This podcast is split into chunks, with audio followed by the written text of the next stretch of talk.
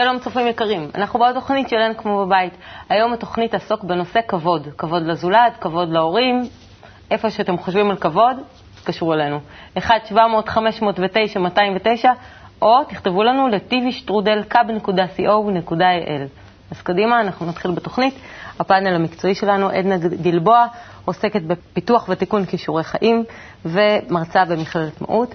תמר צ'יש, שהיא פסיכותרפיסטית והיא מטפלת זוגית ומשפחתית, וגלעד שדמון, ראש תחום חינוך בבית קבלה לעם. אז הנושא שלנו היום הוא כבוד, אה, ואני רציתי לשתף אתכם בזה שאני מודה באשמה, אבל אה, גם אני בעצם רוצה איזשהו סוג של כבוד מהילדים שלי. אה, אני רוצה שהם יתייחסו אליי, אני רוצה שהם ישימו לב למה שאני אומרת, כשאני נכנסת הביתה שהם יתייחסו אליי, שלא ידברו אליי בזלזול, שלא ידברו גם לחברים שלהם בזלזול, כי... שלא ידברו לזולת בעצם, למורים בזלזול. זאת אומרת, יש איזה משהו בכבוד הזה שאני מנסה להקנות להם בחינוך. אפילו שהם ילכו לבית של חברים ושלא יפתחו שם סתם את המקרר. אה, זה הכל מבחינתי אה, סוג של כבוד. אז בעצם הכל מתחיל מכבוד, או ליתר דיוק אה, מחוסר כבוד, וזה הנושא שלנו היום. נתחיל מהשורש הרוחני של הכבוד. מה השורש הרוחני של כבוד? קודם כל, תודה רבה שאת מכבדת אותי לדבר ראשון היום, וזה מאוד נחמד. השורש הרוחני של כבוד הוא בעצם כבוד השם. זאת אומרת, הידיעה או ההכרה הפנימית שיש כוח אחד במציאות, שהוא השולט, מנהל, מארגן, מביא את, עד לפרטים הקטנים ביותר של המציאות את, את ההכרה של האדם בכוח הזה, אה, מטבע הדברים יוצרת כבוד כלפי הכוח הזה.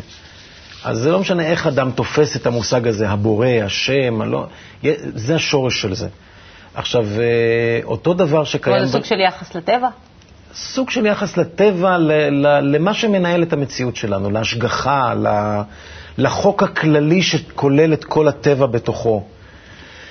אה, ובאופן טבעי יש לנו רצון להידמות אליו, ולכן כל אחד בתוכו נטוע הרצון שיכבדו אותו, שיעריכו אותו, שיקבלו את המיוחד שבו, שלא יורידו ישפילו אותו לעומת אחרים.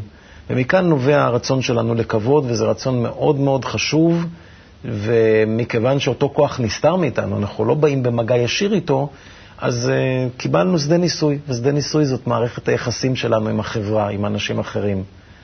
ולא סתם כתוב שיהי כבוד חברך חביב עליך כ... כמו שלך. כבודך שלך.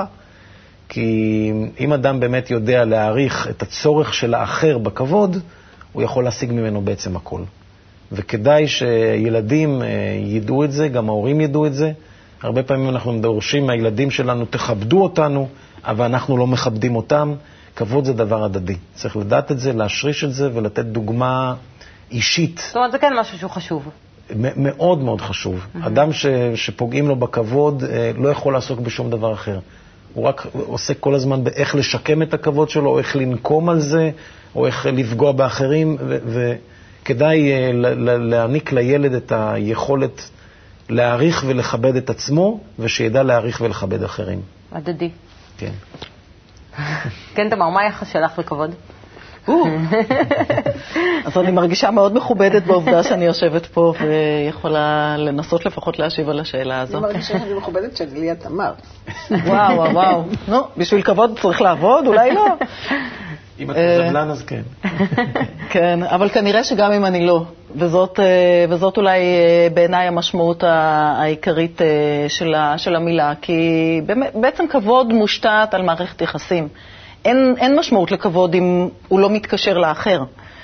כי אני יכולה לכבד את עצמי אם אני על אי בודד, או לא לכבד את עצמי על אי בודד, וזה יהיה אותו דבר.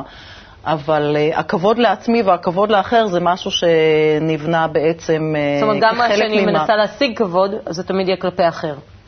זה תמיד ביחס ל.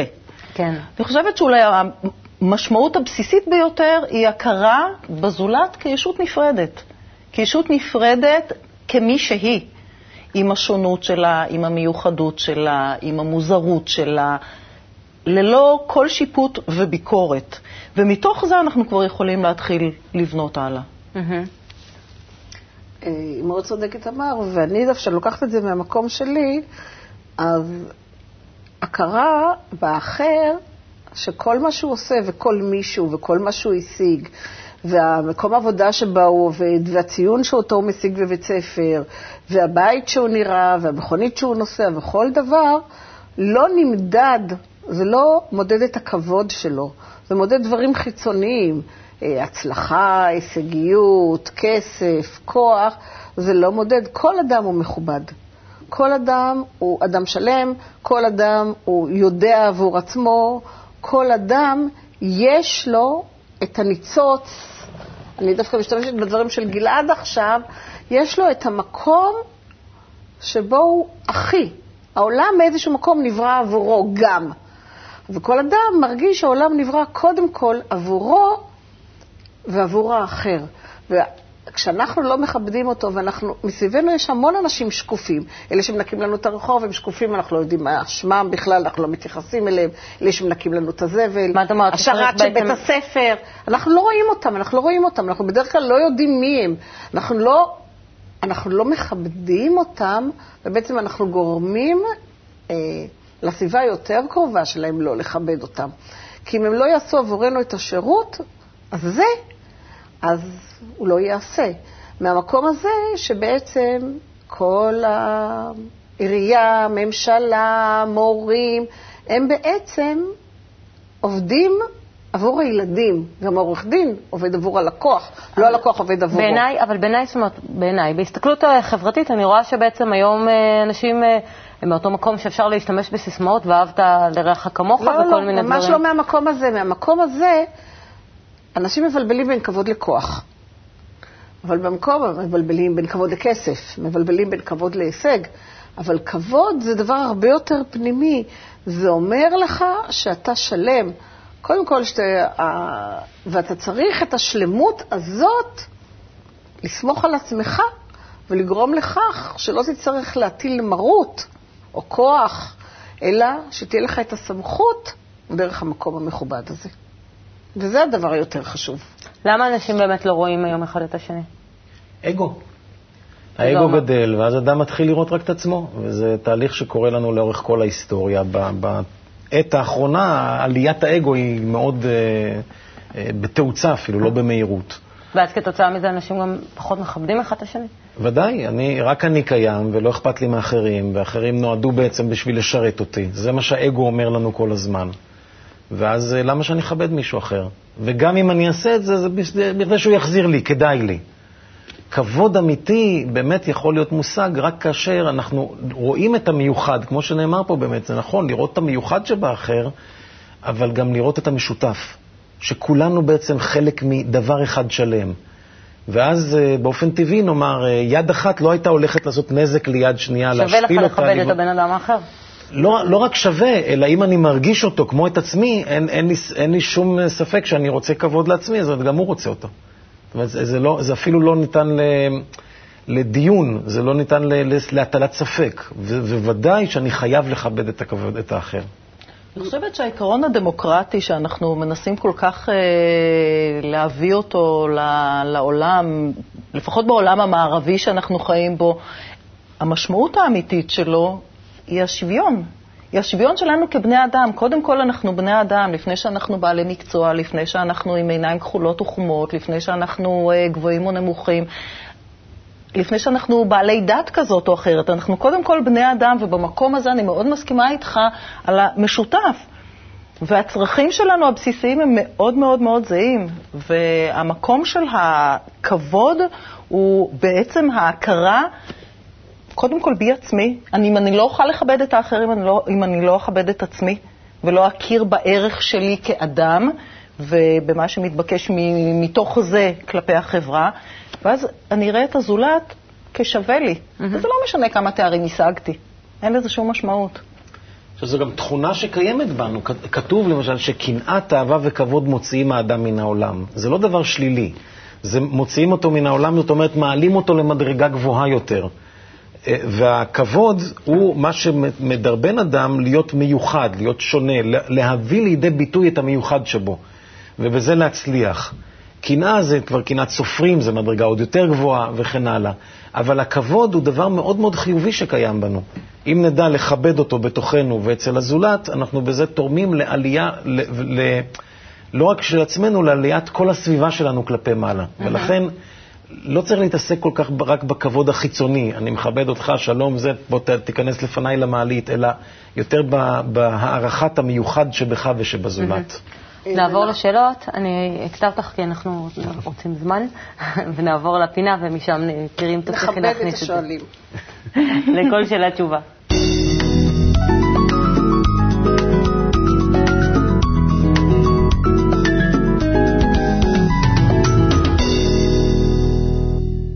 שלום, אה, שמי גלית, אני מתקשרת בשמי ובשם בעלי. אה, אנחנו הורים לארבעה ילדים, ואחד הדברים הכי חשובים לנו שאנחנו מנסים להעביר אותו לילדים זה אהבת הזולת ו- וכבוד לאחר. אה, בעיקר על ידי היחס שלנו, אנחנו מבינים את העניין של דוגמה אישית, על ידי היחס שלנו להורים שלנו ולסביבה שלנו, לאנשים אחרים. ועדיין אנחנו רואים שהמריבות ביניהם זה פשוט בלתי נסבל לפעמים, וגם היחס אלינו להורים, וגם אה, מתוך מה שאנחנו שומעים אותם איך מדברים אל החברים שלהם ועל החברים שלהם. אה, רצינו לשאול מה הדרך הנכונה ללמד אותם אה, כבוד להורים ולזולת. תודה. אני דווקא הייתי רוצה להתחיל ולענות, כי אני שמעתי כאן כמה וכמה דברים. אה, האימא אמרה שהיא מדברת בשמה ובשם בעלה, והם מנסים דרך החוויה לתת מקום לכבוד להורים שלהם, ודרך זה מנסים להשיג כבוד כלפי עצמם. השאלה היא בכבוד מחולקת תמיד לשניים. יש את הכבוד שבא מתוך אהבה. אני מכבדת את ההורים שלי, אני אוהבת את ההורים שלי, אני באה בשמחה, ויש את הכבוד שנלווה אליו המחויבות. אני חייב ללכת להורים, אני חייב לדאוג להורים. הילדים מזהים אם הכבוד בא מהאהבה, או הכבוד בא מהחובה, או הכבוד בא מהפחד. שמהחברה, מה יגידו, מה יאמרו, כן מכבדים את ההורים, לא מכבדים, ילדים מזהים את הדברים האלה במדויק. ואם הכבוד להורים בא מהאהבה, אז הילדים יחוו כבוד. אם ההורים בא מפחד או ממחויבות חברתית, הילדים יזהו את זה, ולהפך, הם לא רק לא יכבדו, הם יבינו גם שאר דברים עם זיוף בבית. וסליחה שאני כל כך בוטה. אני, מה שבעיקר תפס אותי אה, בדבריה של, שכחתי מה שמה? של דלית. דלית. אה, זה המודלינג שהיא בעצם מדברת עליו, שאני חושבת שהוא אולי אחד הדברים המשמעותיים ביותר בהקנייה של ערכים. כבוד זה אחד המשמעותיים ביניהם, אבל ערכים בכלל, זה דרך הדוגמה האישית שאנחנו נותנים כהורים. ואת זה שמעתי שהיא עושה. יחד עם זה, נשמע שהיא לא מסופקת מהתוצאות. ולו הייתי פוגשת אותה פנים אל פנים, הייתי בודקת איתה לאיזה תוצאות היא הייתה מצפה. אה, והאם היא הייתה רוצה שזה יהיה מושלם, או שהיא מוכנה להסתפק בקצת פחות ממושלם, ולכבד את מה שהילדים כן עושים. כי אני הבנתי שהם כן משתדלים והם כן עושים, אבל הם גם עדיין ילדים. ופה זה כבר נוגע קצת לציפיות שלנו כהורים, שלפעמים פה נמצאת הבעייתיות ולא כל כך במקום אה, שאנחנו ממקדים את עצמנו היא אליו. מצפה להיות יותר דידקטית.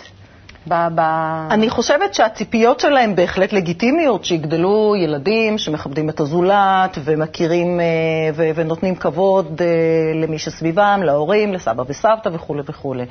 יחד עם זה, הציפיות צריכות להיות גם ריאליות. ילדים הם ילדים, לפעמים זה מתפקשש, לפעמים אה, רבים, וטוב שרבים, כי זאת הדרך שלנו להצמיח את הזהות שלנו. זאת אומרת, לא חייבת להיות סתירה בין המילה כבוד ובין הערך לבין מה שמתרחש אה, בבית. אני כמובן לא, לא שופטת, כי אני לא מול דלית ואני לא יודעת מה, מה מתרחש שם, אבל uh, יש לי הרגשה שגם אנחנו כהורים צריכים להיות uh, ריאליים לגבי הציפיות שלנו. מהילדים. אני בהחלט מסכים, ו- ואני רוצה לציין מעבר לכך שכבוד הוא גם כלפי הילדים וגם בינם לבין עצמם, בין אבא ואימא. אה, היכולת לראות מערכת יחסים, דוגמה של מערכת יחסים אה, שלמה, או עד כמה שאפשר קרובה לשלמה, דרך ההורים, זה דבר שאנחנו יודעים שהילדים אה, לוקחים את זה רחוק רחוק הלאה לתוך החיים שלהם, ועמוק עמוק. בפנים, כמודל. ומספיק שרואים שאבא נותן לאימא את העצמאות שלה, ומכבד אותה, ומעריך אותה, והיא מעריכה אותו, וכל אחד מכיר את החולשות של השני. גם פה אי אפשר לזייף, כמו שעדנה אמרה, אף מערכת, תמיד רבים גם בין ההורים, ותמיד יש איזשהו... כן, אבל גם כשרבים יש סוג ההשת... של כבוד מינימלי ששומרים עליו. ההשתדלות, מידת ההשתדלות של כל אחד מהם לכבד את השני, תופנם על ידי הילדים, ועל זה שווה לעבוד. גם בינם לבין עצמם וגם כלפי הילדים. דוגמה אישית. כן. נעבור לשאלה הבאה. שאלה שהגיעה לנו דרך, אה, דרך האתר. שלום, שמי ליאת, הבת שלי בת שמונה חזרה היום מבית הספר בוכה. בשיחה איתה היא סיפרה שבשיעור ספורט הייתה להם בחינה בריצה. כשהגיעה תורה היא נפלה וכל הכיתה צחקה. לצערי המורה לא עשתה כלום והבת שלי מאוד נפגעה מיחס החברים שלה. זו לא פעם הראשונה שאני מרגישה כי האווירה של כבוד לזולת בכיתה לא קיים. כיצד אני יכולה לעודד אותה? כיצד ניתן לשנות את היחס בכיתה? זה חוזר למקום שדיברנו עליו לפני כן, של, אה, שיש איזשהו סוג של משהו כללי בחברה שהוא לא מכבד היום. נכון, ופה הייתי עושה שיחה דחופה לא עם הילדה, אלא עם המורה. כי אם זאת אווירה, אם אכן זאת האווירה, אולי רק הילדה מרגישה כך באופן אישי, עכשיו היא פגועה, אבל שווה לבדוק את זה עם המורה, עם המורה במערכת ולהפנות את תשומת ליבה לנושא הזה, כי היא נמצאת שם והיא שולטת, ב, ב, ב, אמורה לפחות לשלוט במצב. וגם לדבר על זה, גם לתת דוגמה אישית, ובאמת, אני מצפה ממערכת החינוך, מהמורה בכיתה, שלא תעבור על מקרה כזה בשתיקה. יחד עם זאת, גם לדבר עם הילדה ולהסביר לה שבעצם זה שצחקו עליה מזה שהיא נפלה, זה לא, בגלל, לא בגללה, אלא בגלל שכנראה, כן, הסיטואציה מצחיקה. הסיטואציה, גם אומרים שמה יותר מצחיק ממישהו שמועד על בננה ונופל, זה שהוא קם ומועד שנית ונופל שנית. זאת אומרת שצוחקים על המצב כן, ולא עליה. כן, על הסיטואציה, כן, ולא צוחקים עליה. אבל בכל זאת הביטחון העצמי של הנפגע, איך אפשר לשקם ביטחון עצמי במצב כזה? אנחנו לא יכולים לדעת אם צחקו עליה אה, כי אותה ילדה היא ילדה עם מעמד אה, אולי קצת בעייתי בתוך הכיתה, או שהיא מהילדים המובילים. זה כמובן חלק ממה שישפיע על האופן שבו אנחנו נטפל בעניין. ולטעמי זה מתחלק אה, באמת לאחריות של אה, בית הספר והמורה. אי אפשר לעבור, אני מאוד מסכימה איתך, אי אפשר לעבור לסדר היום על כזה דבר, כי זאת הזדמנות. אם דיברנו על למנף, כל דבר כזה הוא הזדמנות להפוך ללמידה את, ה, את הנושא וכן להחדיר אותו. לא צריך לקרות כזה דבר, אני אישית לא יכולה להבין איך מישהו יכול לצחוק על מישהו שנפל על בננה, עד כמה שזה מצחיק. לי זה כואב. בוודאי אה, שזה כואב. כן, אבל אה, אני, מכירה את התופעה, יש איזה משהו של אה, לעג... לעג... לא, זה לא רוע לא. בכלל. ילדים צוחקים לא, לא. על סיטואציות כאלה בלי להיכנס לעומק המחשבה. שזה מצחיק אותם, סוג של חולשה. זה מצחיק אותם, ואפשר לתת לזה... זה סוג של פורקן של מבוכה גם. נכון, נכון. ופה יש תמיד אה, שני צדדים. יש את ההיבט הקולקטיבי, צריך לקחת את זה בהחלט לעבודה כיתתית, במקום. ומה קורה כדי ללמד את כל הילדים והילדה. מהי משמעות של, של, של כבוד ו, ושמירה על, אה, על, על הביטחון הרגשי של ילד בתוך הכיתה, ומחר זה יכול לקרות לילד אחר. היום היא נפלה, מחר ילד אחר ייפול. ויש גם את החיזוק שצריך לתת לילדה. מוכרחים לתמוך בה ולחבק את הכאב. דרך? קודם כל להכיר בזה שכואב לה והיא נפגעה ועצוב לה, כי הרבה פעמים יש לנו נטייה להגיד, אוי, תעזבי שטויות. מה בסך הכל קרה? הכאב הוא כאב, וההשפלה היא השפלה, ויש אה, לזה מקום. לא צריך להעצים את זה לממדים שעכשיו היא תכיל את זה על כל פעם שמשהו לא מסתדר, והנה עכשיו אני יכולה... שתעשה שיקוף של הרגשות. שיקוף של הרגשות, אה, הכלה של, אה, של הכאב, ועכשיו בואי נראה, האם זה שהילדים צחקו אומר עלייך משהו? ולעשות את ההפרדה הזאת, כי לפעמים אם הם צחקו עליי, זאת אומרת שאני מגושמת, קלאמזי, כל, כל מיני אה, דברים כאלה. ולעשות את ההפרדה זה לא מגדיר אותך כמי ששווה יותר או פחות, את נשארת את. ו- ולחזק ולעודד. חיזוק ועידוד כל הזמן זה מה שבסופו mm-hmm. של דבר מחזיר אותנו לכוחות שלנו. ולהשלמת התמונה, בואו נעבור לראות את הילדים, מה הם חושבים על זה, מזווית של ילד.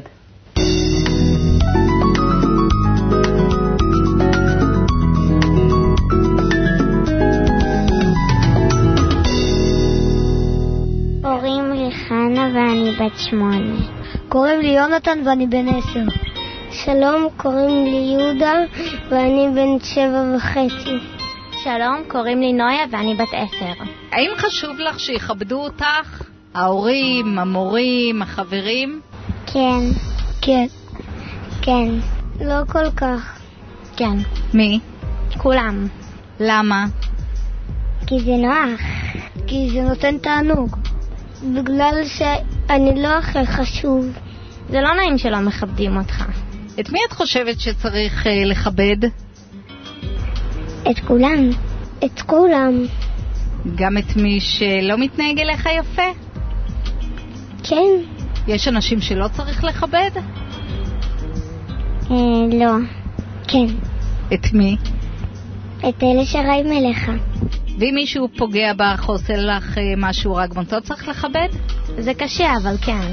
אה, אני לא צריך לכבד, אני פשוט אה, צריך לשאול אותו למה עשית לי את זה. פשוט להסביר לו את זה בכבוד, בלי להיות בחוצפה, להחזיר לו כמו שהרוב עושים. חינוך לכבוד צריך להיות בבית או בבית ספר או בשניהם? בשניהם. בכל המקומות צריך. צריך להראות שזה לא נעים שלא מכבדים אותך, וככה גם צריך ללמד שזה צריך לכבד אחרים. את חושבת שהסביבה יכולה להשפיע על מתן כבוד לזולת? כן. כן, לפעמים. איך? אה, עם אהבה.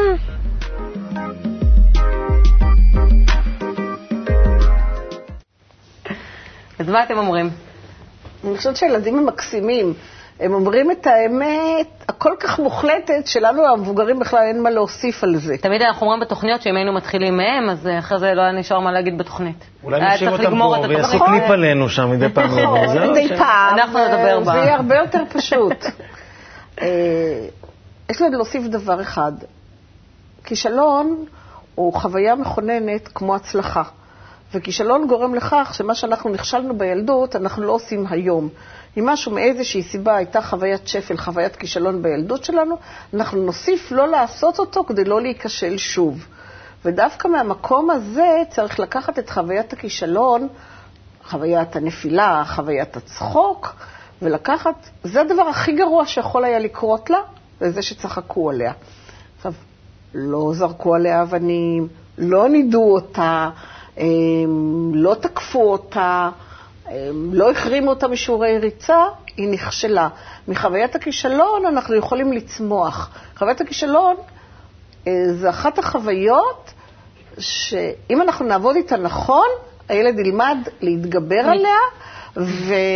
ולהשתמש בה אחר כך ולהיזכר מה זו הייתה חוויית הכישלון עבורו ואיך הוא גדל ממנה. מצד שני, אבל חוסר ביטחון, אומרים שנשאר איתך עד גיל 40, כשאתה בעצם... אה, אם לא עובדים מזה נכון. גיל 40 זה טוב. גיל 40 זה טוב, הכוונה הייתה ש... אה, בדיוק. לפחות 40 שנה קדימה שמונים. אחרות. 40 זה היה סוג של אה, דוגמה, אבל זאת אומרת, זה משהו שמלווה אותך בתור מבוגר, לא משנה כמה תצליח, כמה תעשה, הדברים האלה משאירים שם איזה סוג של צלקת, איזשהו מקום אני של אני, הוכחה, מקום אני של... היום כמי שעוסק עם ילדים, כשאני שומעת על ילד שחווה כישלון, אז אני יודעת שכמבוגר הוא ידע מה זה לחוות כישלון, הוא לא ייתן לילד שלו להישאר עם המקום של הכישלון, הוא יודע איך לעבוד איתו. אני חושבת שפגשנו פה חבורה, חבורה של ילדים אה, מאוד אינטליגנטים, אה, עם אינטואיציות מאוד אה, בריאות. ויחד עם זה, לי לפחות היה הרושם שדרך הדברים שלהם, המושג כבוד הוא מושג כבד.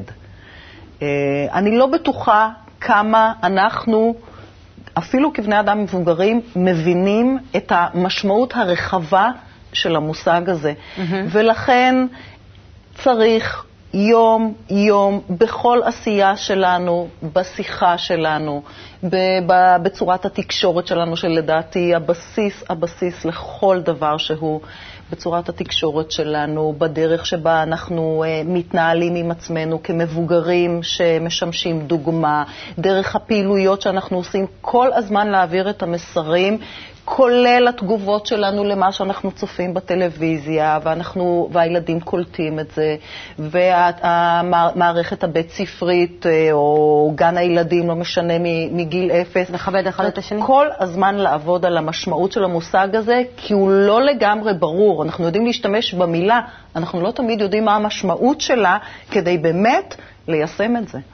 הייתי מוסיף לזה שיש גם מקום לכבד משהו שהוא למעלה מאני ואתה, משהו שהוא בעל ערך משותף לנו. נאמר בצורה הפשוטה ביותר, אפשר לראות אה, בין אה, אוהדי קבוצת כדורגל, אז הם מאוד מאוד מכבדים ומעריכים את הקבוצה שלהם, את כל הסממנים, את... משהו שהוא לא אני ולא אתה, אלא משהו ששנינו אוהבים לכבד אותו ביחד. אם זו איזושהי מטרה, איזשהו משהו שאנחנו רוצים להגיע אליו ביחד, לתת, לבנות את, ה, את הכבוד של הדבר המשותף הזה, ואז אנחנו מתחילים למדוד את הכבוד של כל אחד מאיתנו בהתאם למידת התרומה שלנו לדבר הגדול הזה. וזה כבר משדרג את ערך הכבוד מהרמה החייתית שלו, הפשוטה שלו, ל- לרמה הגבוהה יותר. זאת אומרת, ככל שהמטרה יותר גדולה, אז ככה יהיה לי אפשרות לכבד יותר את הזולת? נכון, ו- וכבוד זה דבר שהוא רק בין אנשים, בדרך כלל. אה, בעל הסולם, הרב יהודה אשלג, נותן לכך דוגמה יפה, הוא אומר שאם אדם נכנס ללול תרנגולים, הוא לא ידאג להתלבש יפה ולהיראות יפה ושהתרנגולים יכבדו אותו, כי לא אכפת לו מזה. הוא יתלבש איכשהו ולא אכפת לו ממנו. אבל כשהוא בא לחברת אנשים, הוא יתלבש יפה, הוא ישתדל לדבר בצורה נאותה, לא לפגוע בזולת. כי כבוד זה כבר עניין אנושי. המדרגה היותר גבוהה מהכבוד שבינינו זה הכבוד שלנו אל משהו גבוה יותר. שאנחנו יודעים שרק בדרך שיתוף פעולה בינינו והערכה הדדית של הדבר הזה, נצליח באמת לממש אותו. וזאת כבר מדרגה גבוהה יותר של הכבוד. האמת שזה נשמע כבר כמו הטיפ, אבל אנחנו אה, נמרקר מהר את הטיפים שלכם, אז בואו נסיים פינת הטיפים.